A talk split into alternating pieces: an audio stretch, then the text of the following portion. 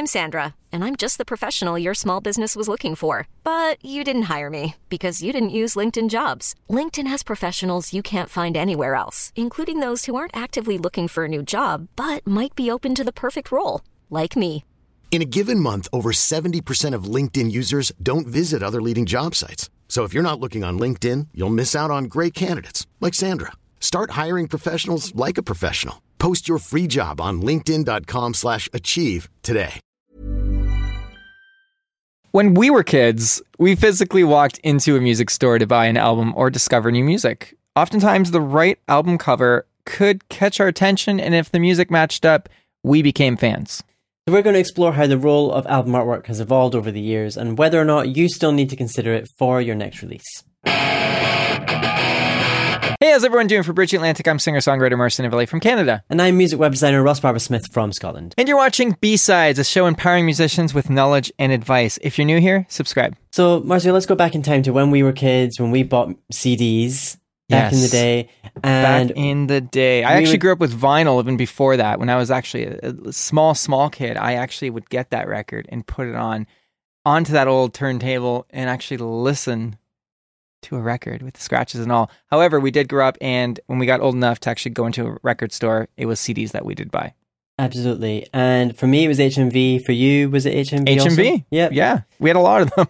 now we have none of them. No, we have none. So uh, for me, there was nothing more exciting than going into HMV and just exploring, flicking through all the different CDs, bands Yeah. I'd never heard of, and deciding, right, I am going to buy two CDs.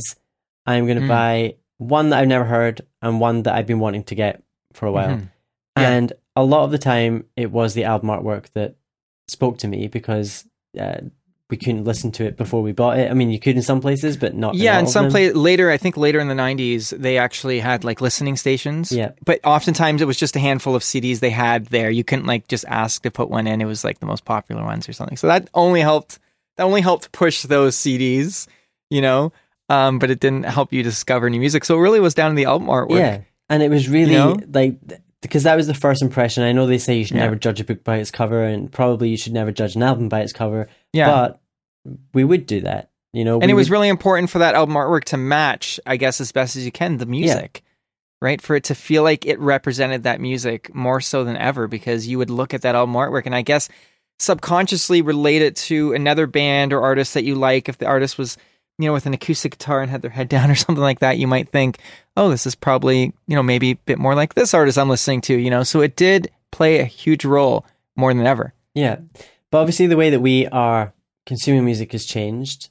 Uh, streaming is probably the, the biggest way that people are listening to music now, and if you use services like Spotify, which is my streaming platform of choice, Same. artwork is pretty small. Um, you know, if you're browsing, then um, you know you'll see the artwork. It's similar kind of size to what you would see on iTunes.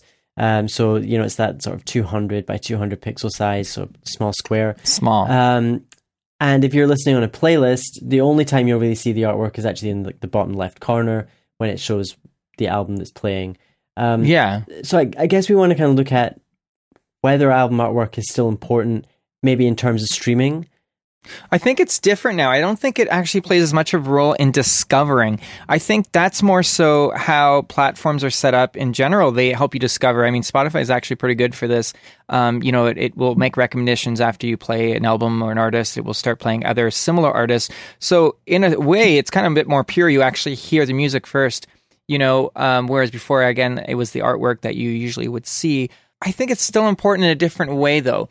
Whereas the artwork in the past had to be really eye catching, so it stood out when you walked into a record store amongst all other, you know, even if it was a popular band, you still, you know, if it was between this popular band and 10 other popular bands that were all doing well at the time, you know, you only have so much money. The album artwork would grab your attention and help you gravitate towards that, you know. Now I think it's more so in a weird way, you know, we complain a lot about how things have changed in the industry, but I think album artwork is a bit more of an art form now in the sense of like just a way to show what the band's vibe is. It helps that person, you know, hear the music and oh, I like this, and then be able to see what you look like or whatever vibe you're trying to present them with, you know, color scheme and all that kind of stuff. So I think it, it's more so on the second hand now, but it's still important because if there's a song I like and all I see is like a black album cover or something, I mean, that could work. That could totally work if that's something you're going for. But I mean, you know, it, it just helps helps elevate your um, whole image. Yeah. You know, so my thoughts are that for the actual streaming platform itself, the artwork is definitely not as important. It's it is a secondary thing, like you say. But I think for in terms of like social media or if you're getting press, um, and the album artwork is going to be featured in an article, for example, or it's something that you're sharing on Instagram. You know, hey, my album's out now, for example. You you do still want it to be eye catching, but I think mm-hmm. in many ways it's actually more about accurately reflecting the music and you as a brand, um, so that your existing fans feel like you know that's going to get them excited about it because they know that it's a continuation of what you do or what you have done. Um, and people that are new to you will get that instant kind of feel for what your the music is going to be like from the vibe that they get. So I do still think it's important, but I think in terms of the actual pl- streaming platform itself, it is definitely you know a secondary thing. So on the whole, I would almost say it is almost equally as important as, as it's ever been, but it's just consumed, I guess, in a different way. You know, if yeah. I'm going to share an album cover on Twitter, Instagram, everywhere, you know, I think besides people being fans of the music, someone might be more excited to share it if it's a great album cover, just the whole vibe, than if it's a terrible, you know, piece of work that it's just embarrassing. You know what I mean? And also, yeah. like, I think your your current fan base, like you said, and new people coming in might be more excited to click on something just if it feels like it's legit. You know yeah, I, mean? I, think that's the if important thing. Right. It needs to yeah. feel like it is a good representation of you and not something mm-hmm. that someone's put together in Microsoft. And of the album, and of the album, because you can have different albums. Like something I do, um, I have on my albums that that have my full band behind me, and I know that whole full band sound are always in color,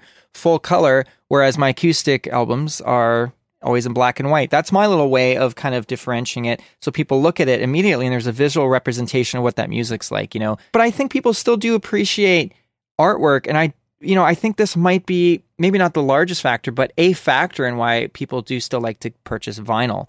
You know, obviously it's the whole experience of actually opening the record and placing it on the player and actually listening to it and, and letting the music change, having those cracks and pops that develop over time. But I think also having that big physical piece of artwork.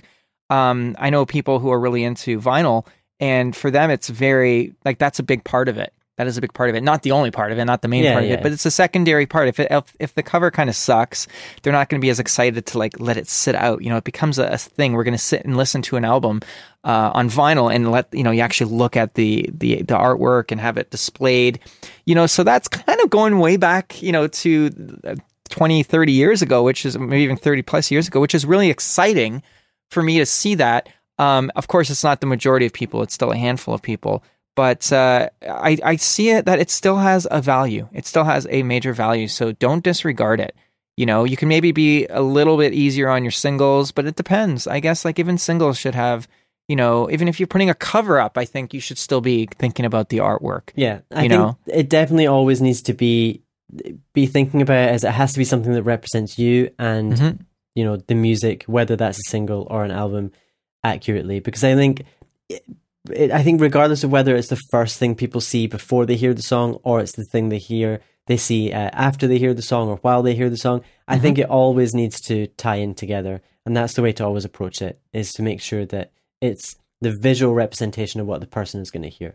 Yeah, which is not always easy to do yourself as well it's hard for us to see as artists. So, you know, hire someone like Ross in. But Ross, some people might not know, but he does some amazing artwork for many, many different artists. You know, and I think from the outside, you're able to look at them and be like, this is kind of the vibe I'm seeing for you. And the color, the color scheme is important. You know, you can have a photo that you change the colors of or add some color on top or whatever and that can change it entirely. I mean, you did an album cover for Tyler Hilton, which was a great photo of him from the side, but you know you took that and you elevated it and added all this color to it and everything and in texture which changed changed it entirely you know to look at. So that's something to definitely consider um, you know the, the the whole scheme the whole theme.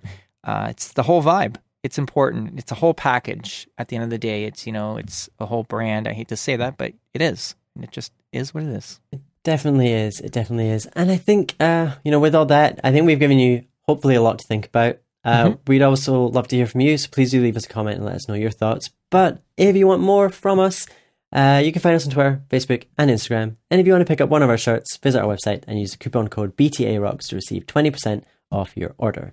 That's right. This episode was brought to you by Social Surge, your source for social media marketing and online music promotion. Check them out because they do what, Ross? They keep the show alive. And if you would like to sponsor the show and become an official Bridger, join us on Patreon from as little as a dollar per month. Not only will you be able to showcase your band or brand to our amazing audience, but your support will allow us to keep bringing you weekly videos here at Bridge the Atlantic.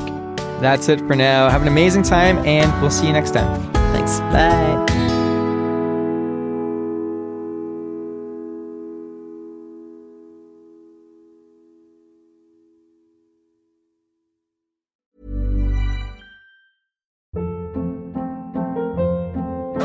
Hold up. What was that? Boring. No flavor. That was as bad as those leftovers you ate all week. Keke Palmer here, and it's time to say hello to something fresh and guilt-free. Hello Fresh. Jazz up dinner with pecan-crusted chicken or garlic butter shrimp scampi. Now that's music to my mouth. Hello Fresh. Let's get this dinner party started. Discover all the delicious possibilities at hellofresh.com.